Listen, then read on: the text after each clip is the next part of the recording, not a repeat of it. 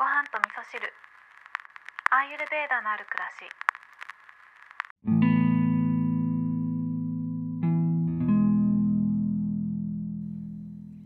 こんにちは。アーユルベーダアドバイザーの土井京子です。今日は目の前にある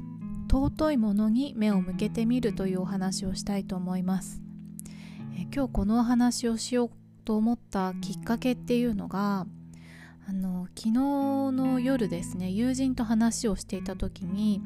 いつもね全然こうあのネガティブなことを言わないお友達がちょっとねネガティブな感じのことを言ってたんですね。で珍しいなと思って聞いてたんですけどやっぱりね本人もね気づいてないんですよねあんまりそれにね。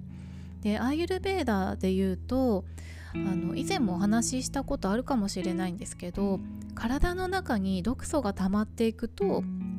それが心にも影響してくるんですね。体の中がドロドロしてくると心の中もドロドロしてきていつもはそんなネガティブなこと言わないような人もついついいろんなものを溜め込んでしまってこう思考考え方もねネガティブになってしまったりとかっていうことがあるんですね。なのでね日頃からそのえー、毒素をためないデトックスするっていうことを心がけてるといいなとは思うんですけどでもねやっぱりあの日々いろんなことがある中で生活をしていればたまにはねこう愚痴りたくなってしまうようなことがあったりとか あると思うんですけどそういう時にね私がいつも考えていることなんですけど、えっと、私はこうネガティブなことを言った後にすごく後悔することが多いんですよね。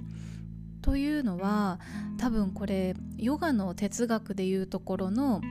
えー、アヒムサーだと思うんですね。非暴力の考え方があの当てはまるなと思うんですけど何かネガティブなことを発しているっていうのが私にとっては自分に対しての暴力になってるんですよ。でその場ではあのまあ言い方ちょっとね乱暴かもしれないですけど暴力を振るってスカッとしてるかもしれないんですけど結局それが自分に返ってきて自分が傷ついているっていう状態になってしまうんですね。なので私はいつも自分から発することっていうのがこれは誰の幸せになるんだろうっていうことを考えながら、えー、発するようにしてるんですね。SNS の投稿もそうだし人とお話しする時もそうだしあとは一人でいる時もね何をするかっていうのは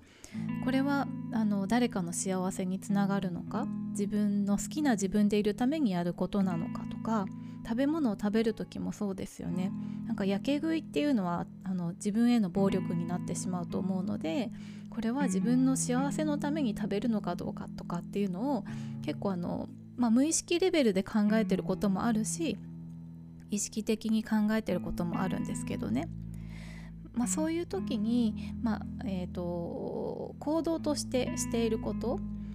何か気持ちを落ち着けたいなと思ってすることっていうのが私は目の前にあるものに目を向けるっていうことをするんですね。例えば家の中にある、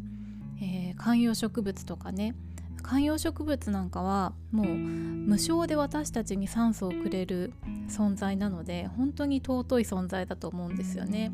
あとはうちにはあの犬がいるので愛犬がね目の前にいてもう元気で幸せそうにしていてくれるだけですごくね満たされた幸せな気持ちになっていって何かこう抱えていたネガティブな気持ちっていうのもスーッとなくなっていくんですよね。まあ、要はね自分に対しての暴力を振るわなくて済んだっていうこともあるんですけど何を考えている自分が幸せなのかどういうところに目を向けている